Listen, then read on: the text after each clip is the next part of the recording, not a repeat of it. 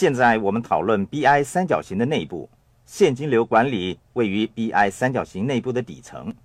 一些不善于管理现金流的人认为，赚更多的钱就能够解决问题。他们会加倍努力的工作，在工作之余的时间成立企业，又或者独立经营企业。他们的确是赚到了许多的钱，但是那些钱却进一步证明他们缺乏管理现金流的能力。这就是富爸爸说金钱不会让你变得富有的原因。金钱同时具有让你变富或者是变穷的力量。彩票中奖的人和体育明星就是个最佳的例子。他们之所以变得贫穷，是因为他们对现金流管理不善。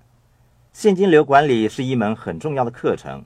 我在创建了维克劳尼龙钱包公司之后，才真正领会到现金流管理的重要。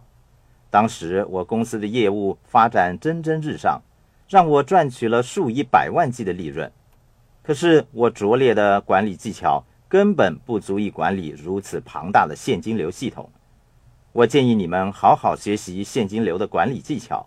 正如富爸爸所说，重要的不是你赚到多少钱，而是你理财的能力有多高，让你变富还是变穷。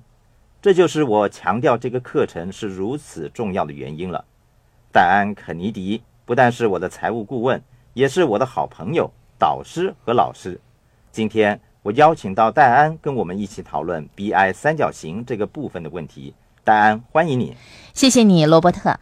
我有一个关于现金流管理的故事想跟大家分享。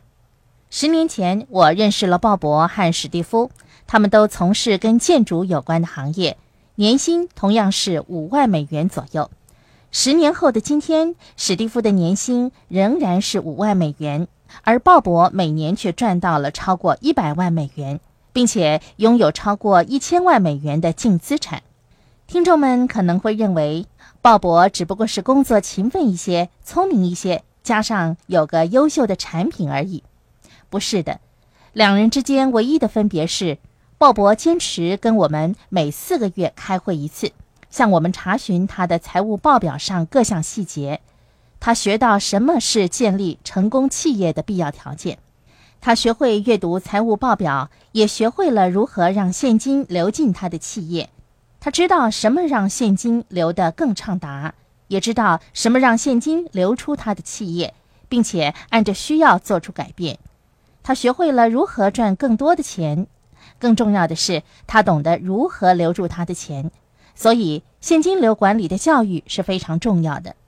正在收听这个课程的朋友，你可能愿意一辈子当雇员。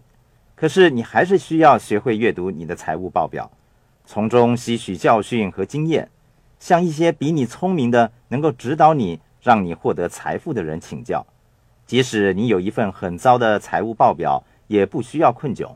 如果你对自己糟透的财务报表不闻不问，情况只会变得更坏。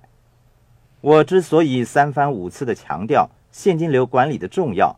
那是因为在我创建维克劳尼龙钱包公司之后几年，我的合伙人因为失败而半途而废。他们之所以失败，不是因为他们是坏人，也不是因为他们工作不够勤奋，是因为他们对现金流管理不善，拖垮了公司。这是我多次强调收入表、资产负债表和理财的重要的原因了。